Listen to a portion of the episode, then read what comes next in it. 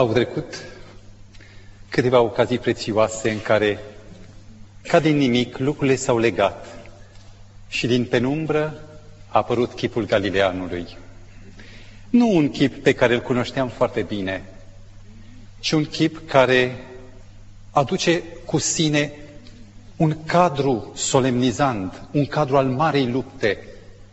Am aflat că întreaga istorie a Domnului Iisus Hristos și istoria noastră se încadrează în perspectiva dramatică a unui război din cer. Când Iisus Hristos, Fiul lui Dumnezeu, suveranul, a fost atacat prin calomnie. Și cum acest blestemat război a ajuns să cuprindă pământul ca un cancer. Iar noi ne-am născut aici, prizonieri ai marelui război. Și în sfârșit, în ziua Z, Iisus Hristos a coborât pe pământ. Noi spunem, da, să ne salveze, dar nu este acesta obiectivul primul. Acesta este doar un element de consecință. Iisus Hristos pășește în arenă, în ringul universului, ca să nimicească lucrările diavolului. Și avem acest reper absolut, care este crucea Domnului nostru Iisus Hristos. Este Golgota pentru veșnicie. Este certitudinea noastră cea mai puternică în care orice om, indiferent de raportul său pătat, de cazierul lui moral, are acces, are intrare. Pentru că Hristos a plătit păcatul meu și păcatul oricui cu sângele său prețios. Când știi că planul de mântuire, că salvarea omului este atât de garantată, te întrebi, de ce trebuie să mai existe un moment al judecății? Sau de ce în ceasul acela slăvit, când Hristos va coborî, unii vor fugi la munți și la stânci? De ce există în Sfânta Evanghelie după Matei, capitolul 7, cu versetul 22, un cuvânt teribil, tragic? Mulți îmi vor zice în ziua aceea, Doamne, Doamne, n-am prorocit noi în numele Tău, n-am scos noi draci în numele Tău și n-am făcut noi multe minuni în numele Tău. Atunci le voi spune curat, niciodată nu v-am cunoscut, depărtați-vă de la mine, voi toți cei care lucrați fără de lege. Sunt uimit, aceștia sunt oameni care au avut credință, care au venit aproape de Dumnezeu. Cum de aceștia sunt lepădați? Oare credința nu este totul?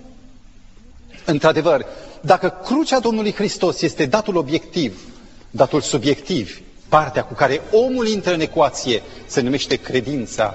Și credința aceasta se bazează, cum am spus cu ocazie trecută, pe doi generatori care o susțin și o nasc. Este întâlnirea cu persoana, cu Galileanul. Când îl vezi, se întâmplă și al doilea lucru imediat. Recunoașterea păcătoșeniei, a nevoii, a nimicniciei. Iar credința ne cuplează automat la sursa iertării.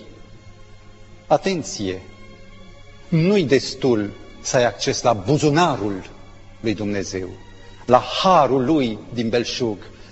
Este o chestiune care ne leagă nu de sursa iertării, ci de cel care dă iertarea. Și aici, în relația, nu cu harul, ci cu persoana, cu izvorul harului, aici credința, deși existentă, poate să aibă o lipsă fatală. În seara aceasta ne vom frământa sufletul, dar ne vom și bucura în răspunsul pe care Iisus Hristos îl dă la întrebarea ce mai lipsește? Dragul meu, te invit să deschidem Sfânta Carte, Sfânta Evanghelie după Matei, la capitolul 19, unde frământarea pe care am enunțat-o în introducere o auzim în alte cuvinte. Capitolul 19 din Sfânta Evanghelie după Matei, versetul 16 și mai departe. Atunci s-a apropiat de Iisus un om și a zis, Învățătorule, ce bine să fac ca să am viața veșnică. Dacă ar fi venit un puști, sau dacă ar fi venit un străin, un chinez, să-l fi întrebat pe Galileanul, e foarte de înțeles. Dar cel care vine aici nu este un novice. Cuvântul din Evanghelii spune că acesta era un conducător. Era tânăr, dar era conducător deja. Era un doctor în Tora, în lege. Și totuși unul care, deși a practicat toate lucrurile încă din copilărie, este împins de un chin, de o suferință profundă, care este atât de mare încât, deși Mântuitorul se află într-un declin al popularității, deși oamenii privesc cu suspiciune apropierea de Iisus Hristos, acesta vine, se aruncă în genunchi înaintea lui Iisus Hristos, ziua, în amiaza mare, în public. Din ce iese acest chin? Dacă citești Scriptura atent, Scriptura însăși este o carte deschisă și în întrebarea ce să fac ca să moștenesc, să am viața veșnică, descoperi primul viciu al mentalității acestui om. Mentalitatea lui a face în loc de a fi. Oare mântuirea se bazează pe rezultate, pe roade, pe consecințe sau pe cauze? Oare trebuie să ne preocupăm de mere sau de măr, de calitatea mărului altoit?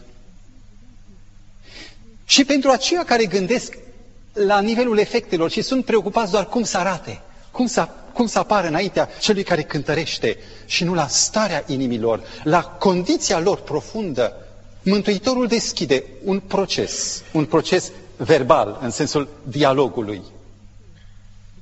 Și răspunde, știind unde vrea să ajungă, pas cu pas conducând spre un paf, spre un deznodământ.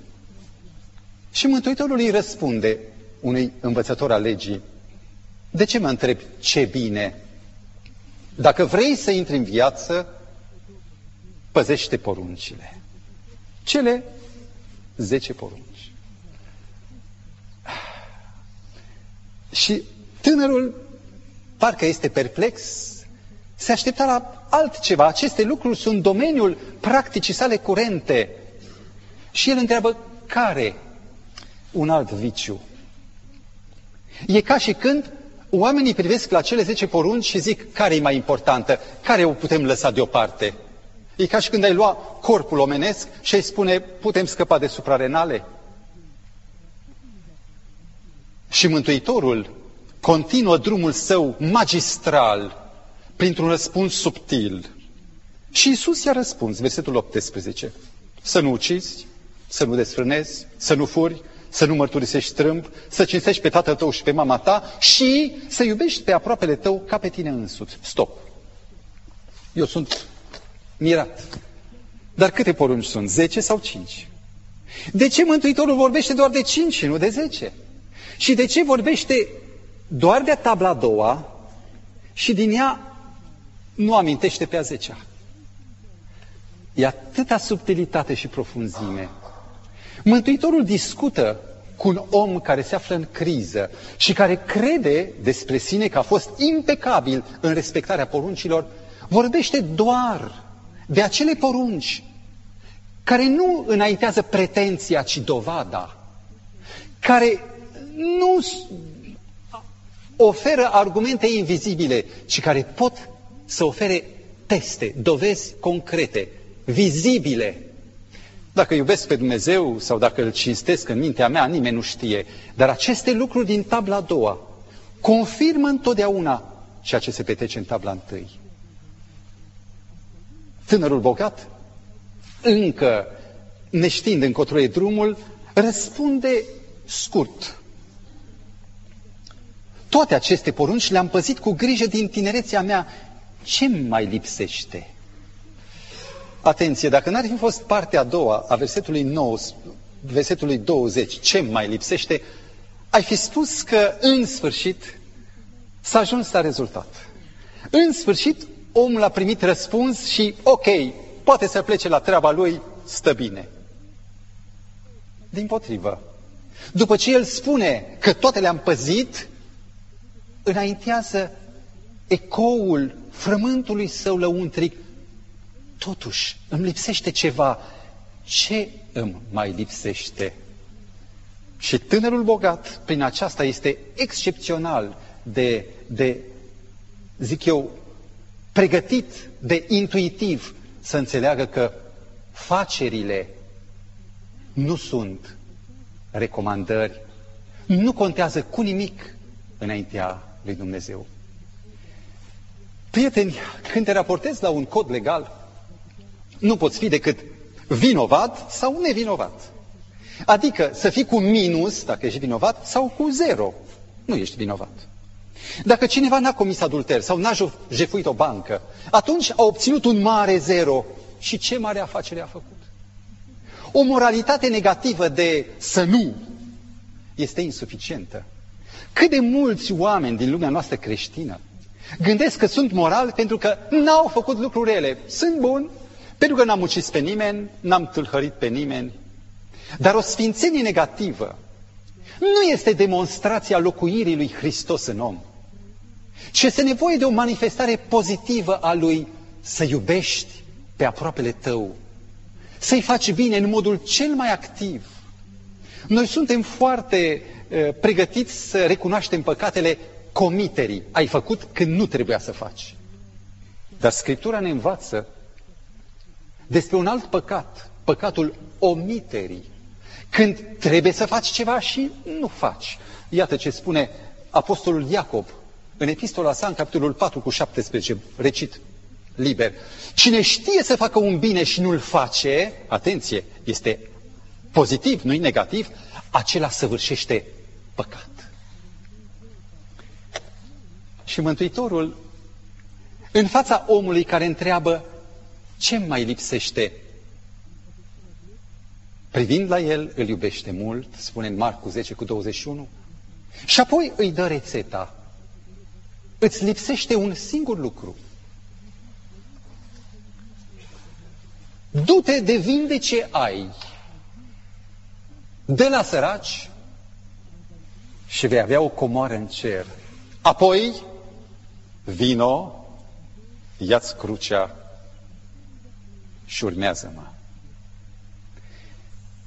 Când Lev Tolstoi a citit acest fragment, s-a gândit că pentru a intra în cer trebuie să-și vândă moșiile, trebuie să-i libereze pe șerpi, trebuie să umble în botine pe care el însuși le coase.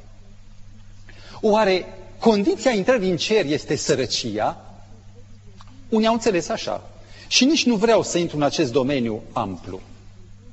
Unii cred că Mântuitorul recomandă în acest moment ca soluție a frământului renunțarea materială, la bunurile materiale.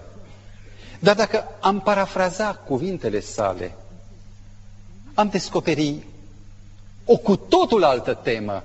Mântuitorul zice așa: ascultă, zici că iubești pe aproapele tău ca pe tine însuți, că el a spus pe toate le-am păzit. Ei, zici că iubești pe aproapele tău ca pe tine însuți? Atunci dovedește-o. Vindeți averea și împart-o săracilor. 2. Zici că iubești cerul și viața veșnică de nu mai poți? Atunci dovedește-o. Mută-ți comoara în cer. Zici că mă admiri? Atunci dovedește-o. Vino, ia-ți crucea și urmează-mă. Și tânărul rămâne uluit. Ca un om care este dus pe drum și ajunge subit în fața unei prăpăstii. Când ești în asemenea situație, sau sări, sau te tragi înapoi cu groază. Și când aude tânărul, de ce îi spune Hristos, Galileanul? Ah, se întoarce și pleacă. Problema lui nu erau bogățiile, ci partea a doua, venirea la Hristos, luarea a ce? Luarea crucii și urmarea pe drumul pe care merge Domnul Hristos. Și iată-ne, dragi prieteni, în punctul fierbinte al temei care se numește Scandalul Crucii. Și acest scandal al crucii are o problemă de fond dintre cele mai dramatice. Subiectul se numește independență, insubordonare, libertate absolută sau predare, supunere, robie față de Iisus Hristos. Ah, robie, sună așa de urât. Noi suntem oamenii care au iubit libertatea. Pentru libertate s-au scris pagini însângerate în istorie. Și recunosc că libertatea este dreptul fundamental al omului, condiție pentru fericirea lui. Și că pe pământul acesta, în lumea socială, libertatea este dreptul cel mai atacat, cel mai lovit, fapt pentru care oamenii și sunt atât de protectivi față de libertatea lor, acest drept fundamental. Las puțin viziunea socială, punctul de vedere social. Mă interesează să evaluez libertatea din punct de vedere existențial sau ca experiență de viață. Ce este libertatea? Cunosc pe cineva asaltat de părinți care i-au spus: uite ce, am găsit o fată bună pentru tine. Și când auziți, s-a făcut părul măciucă, lasă-mă să aleg eu. Ce este libertatea? Este privilegiul alegerii personale. Chiar dacă părinții ar alege o fată mai bună decât ar fi el în stare, tot ar fi nefericit că n-a ales el. Deci ce este libertatea? E un privilegiu de a alege, este o condiție a fericirii. Dar trag un clopot, trag un clopot. Libertatea nu este fericirea. A existat un marinar. În 1704, Alexander Selkirk. De aici a pornit istoria lui Robinson Crusoe.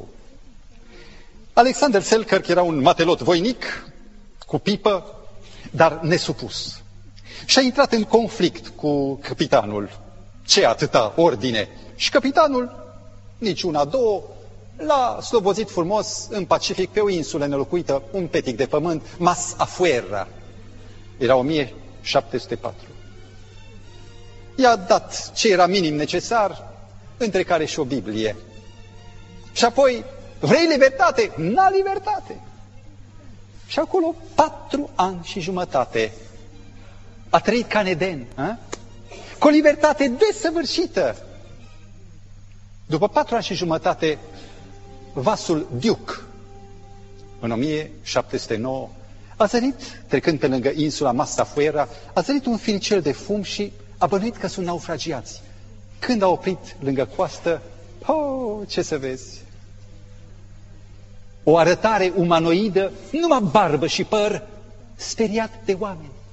Ce credeți? A rămas Alexander Selkirk pe insulă? În libertate totală?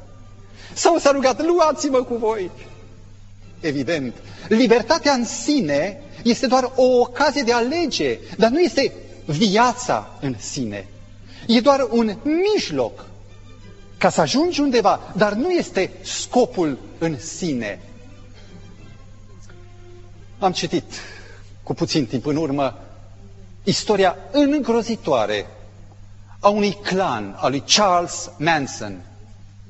A fost un scandal în anii 70. Și nu există colț de pe pământ care să nu fie auzit de Charles Manson. Acest Manson, născut din nicio familie, pentru că nici pe mamă sa n-a cunoscut-o prea bine, crescut prin case de copii, rupt dintr-un sistem de ordine, pușcăriaș notoriu. În 1967, când iese din pușcărie, se așează la 33 de ani în jurul San Franciscoului, își adună o hoardă de femeiuști în jurul lui și de câțiva băieți și se așează într-un ranch părăsit, unde stabilesc așa numita familie. Și cu ocazie, oameni care erau actiați doar după libertatea absolută, după încălcarea oricăror reguli. Teza lor era că morala, conștiința, sunt doar niște cătușe pe care civilizația le-a pus asupra oamenilor. Natura, zicea Charles Manson, nu cunoaște morală, nu cunoaște bine și rău. Acolo fiecare trăiește ca bestia să supraviețuiască. Noi trebuie să fim ca bestiile. Ascultând o piesă de a Beatlesilor, Helter Skelter, de-avea alma s-ar traduce, i-a venit ideea că soluția pentru pământul acesta se numește Holocaust, un Helter Skelter, un de-avea alma. Și că el are rolul să declanșeze Holocaustul. Cu câțiva oameni, câteva femei și cu locotenentul său, Charles Tex Watson, săvârșește indirect, nu el, ceilalți, 10 crime sadice, îngrozitoare. În cele din urmă este prins și în fața unui juriu uluit și a oamenilor care văd niște făpturi lipsiți de conștiință, care atunci când povesteau ce a făcut, râdeau. Când spunea că sângele a venit pe mâini și că a început să leingă ca o bestie sângele, groaznic. I-au condamnat la moarte în California, dar chiar în anul 70 pedeapsa cu moartea s-a comutat și au ajuns în pușcărie până astăzi. Știați că Charles Manson este cel mai admirat din toți deținuții Statelor Unite. Primește zilnic câteva sute de scrisori. Toate organizațiile non-conformiste, de la neonaziști până la formațiile rock, Guns N' Roses, toți îi scriu și le iau ca simbol. 3 filme s-au turnat despre Charles Manson. Cântările lui dadaiste au fost înregistrate pe CD-uri. La ora actuală eu am găsit pe internet site-uri alimentate de fanii lui. Și aceasta este viziunea, concepția despre libertate. Ceea ce nu știe Charles Manson și tinerii care îl adoră este că libertatea nu este scop, ci un mijloc. Viața, spunea cineva, este ca o autostradă mare. Și autostrada are tot felul de opțiuni. Cât ești în mișcare, ai privilegiul să alegi. Dar atenție! Odată ce ai ales, urmează să te supui alegerii tale. Libertatea întotdeauna conduce la o subordonare, la o robie. Vedeți cuplul libertate-robie? De aceea trebuie extrem de mult să fii atent și să ai un discernământ formidabil.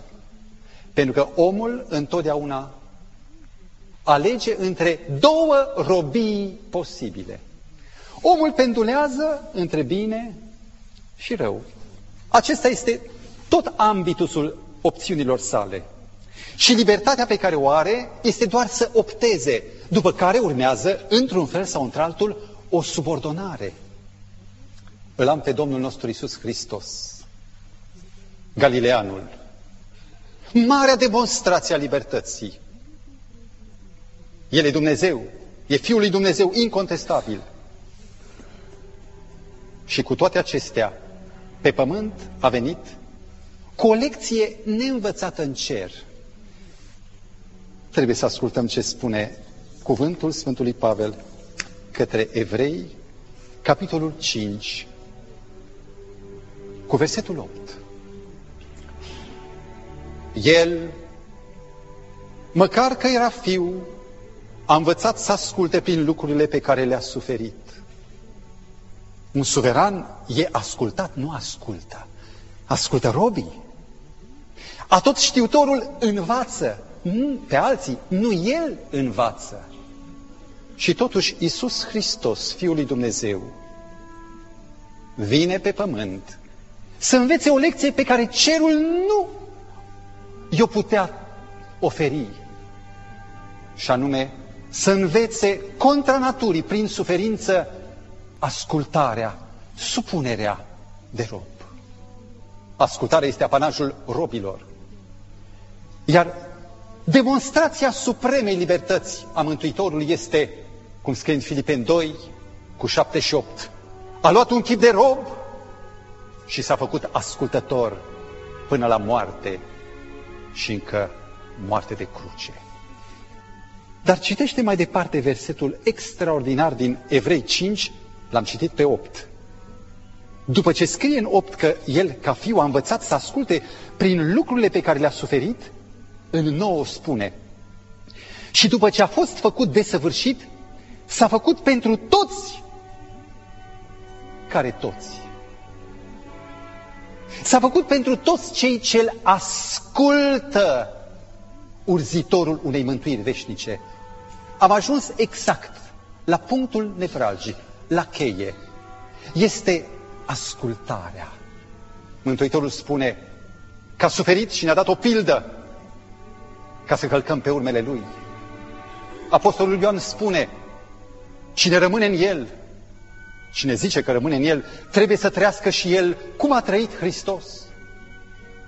Aici este marele model pe care Mântuitorul ne oferă.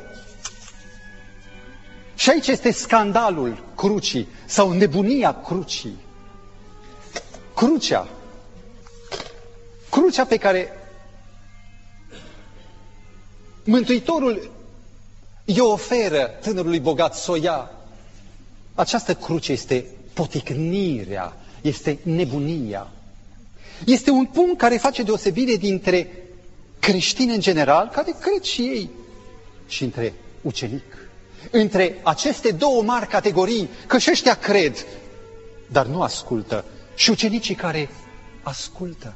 Între ei doi există o singură deosebire, crucea. Cineva mi-a explicat deosebit de plastic semnificația crucii. Și am reținut-o. Bara orizontală este voia mea. Ea merge pe orizontală, n-are țintă. Iar voia lui Hristos e piciorul acela înalt și greu și mai mare. Între cele două este o relație de opoziție. Dar atunci când voia lui Dumnezeu străpunge voia mea și o fixează, atunci e crucea. E acea dispoziție de a face, nu voia mea, amintește-ți de Ghețemani, nu voia mea, Tată, ci voia ta. Și aici este punctul cel mai înalt care probează calitatea credinței care mântuiește.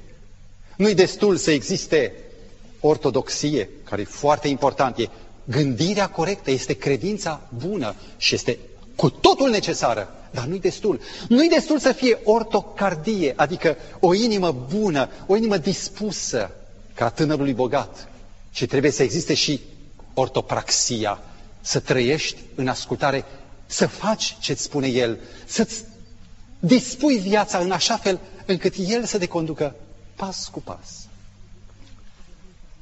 Da, dragii mei, ne aflăm în cercetarea mărturiei pe care Galileanul ne-o dă. În anul 1823... a existat o întâmplare. S-a produs una din multele scăpări, fugi din sclavie. În America era încă robia în floare. Și un sclav tânăr pe nume Fifth, nici măcar nu i-a dat un nume, i-a spus al cincilea. A așteptat ceasul, s-a pregătit.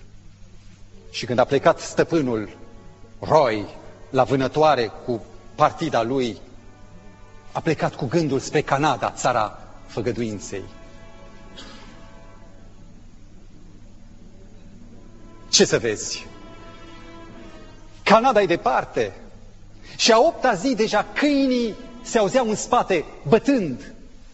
Era o lege nescrisă din Deuteronom, în Deuteronom 23, în care dacă un rob fugea la un alt stăpân, spune în Scriptură, acela putea să-l rețină, să nu-l mai dea înapoi. Și pentru că nu avea altă cale, a mizat pe această șansă slabă, de obicei dădeau. Și văzând un conac, Fifth aleargă din răsputeri și abia ajunge să năvălească înăuntru. Ieșiseră oamenii, urmăreau vânătoarea și țintind spre stăpân, se aruncă în țărână și apucă cu mâna lui vârful cizmei, strigând îndurare, îndurare. Iată-i, câine deja la ușă, la poartă. Îl vreau pe Fifth, dă-mi-l, e-al meu. Și William, stăpânul locului, a spus, așa vii tu la mine? Nu-mi spui nici bun sosit? Leagă-ți câinii, Lasă cai și hai să vorbim. N-am vreme! Dă-mi pe Fifth, sunt grăbit! William spune, nu obișnuiesc să fac afaceri la poartă. Dacă vrei, intră înăuntru. Deci nu mi-l dai? Ascultă, dacă vrei să vorbim creștinește, vorbim, altfel nu tratăm.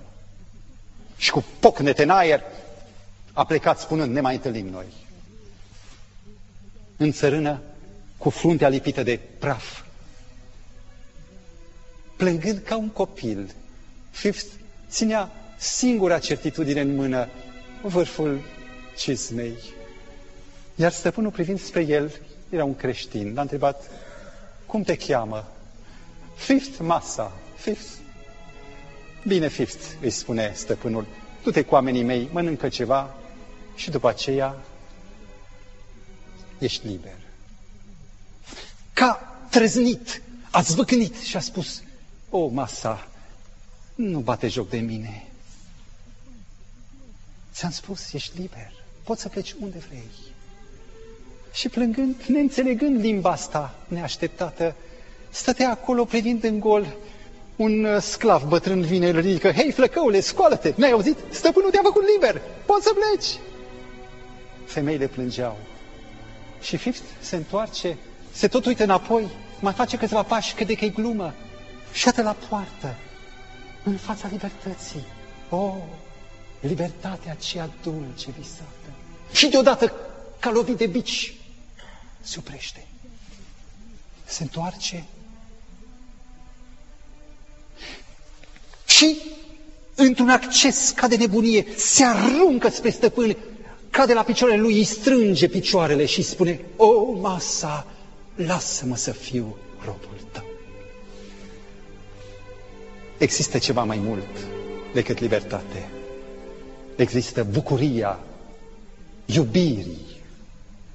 Există bucuria descoperirii dragostei lui Dumnezeu. Și pentru că unii, mulți, cunosc această bucurie, aș vrea să vă ofer mărturia unuia care a gustat și amarul și bucuria lui Hristos, pentru care vrea să fie rob. Viața este uneori un drum lung cu bifurcații și sensuri unice. După 12 ani de închisoare, în condiții grele, un om spune da lui Dumnezeu. Acum este misionar în penitenciarul Mărgineni, unde a ispășit cea mai mare parte a pedepsei. Numele lui, Daniel Safciu. Am venit pe lume ca urmare a unei rugăciuni. Mama mea, după 16 ani de căsătorie, s-a rugat pentru a avea un copil și m-a avut pe mine. Dar în jurul vârstei de 20 de ani am încercat acea filozofie materialistă. De 3 ori am trecut în Republica Socialistă Federativă Iugoslavia de pe atunci și am fost adus înapoi.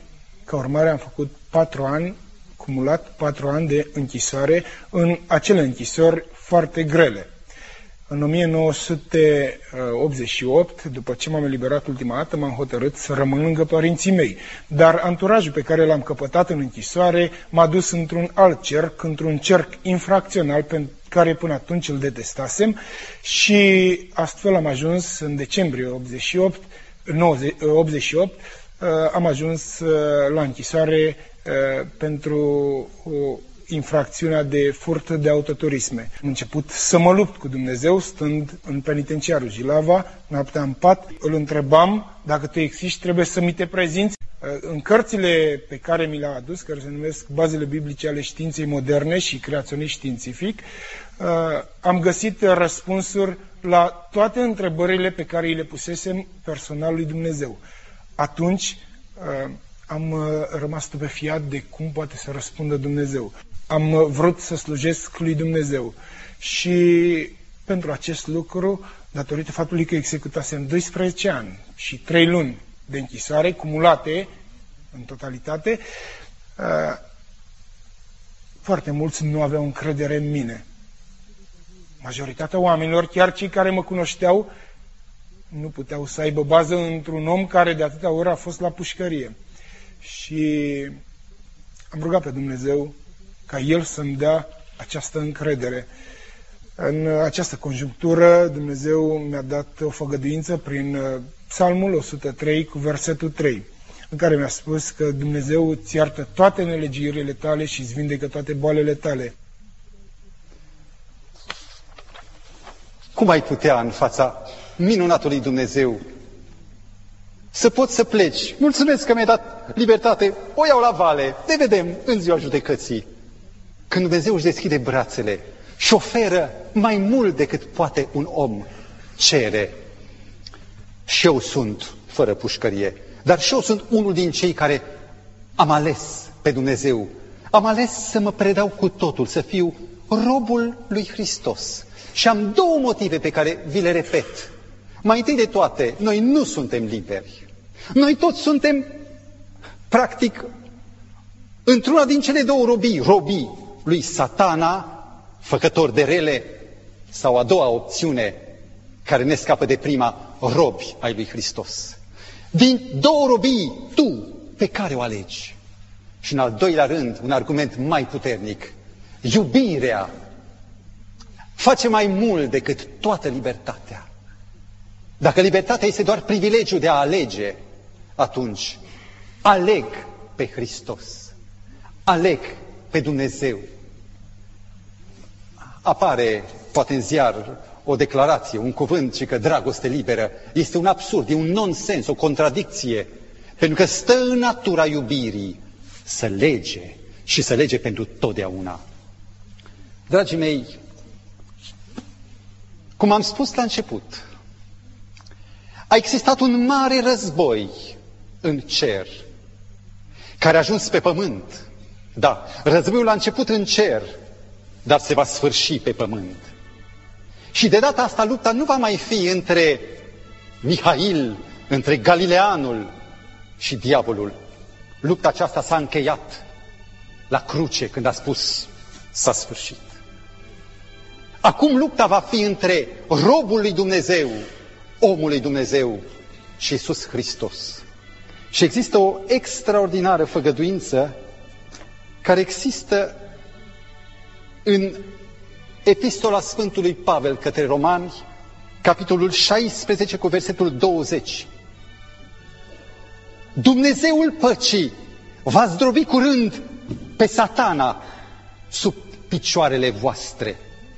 Vă dați seama, ultimul act și cel mai glorios, dacă aș putea spune, Dumnezeu îl oferă martorului Iov. Eu vreau ca sub picioarele tale să fie înfrânt diavolul. Dar aceasta nu se poate decât prin cruce. O cruce trăită. Am povestit despre Charles Manson și am povestit despre locotenentul lui, Charles Tex Watson, care prin anii 68 s-a aciuit lângă familia Manson. Omul acesta a fost cel care a condus pe fetele ucigașe în crimă. A fost prins și i-au făcut și teste psihologice, l-au dovedit incapabil de judecată. A trebuit să lege în spitale cu corzi de pat, atât era de nebun. L-au condamnat la moarte, dar pedeapsa s-a comutat pe închisoare pe viață.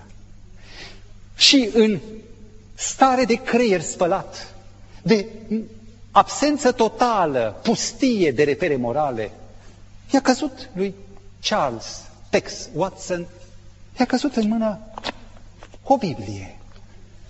Și ca un copil a zis să citesc.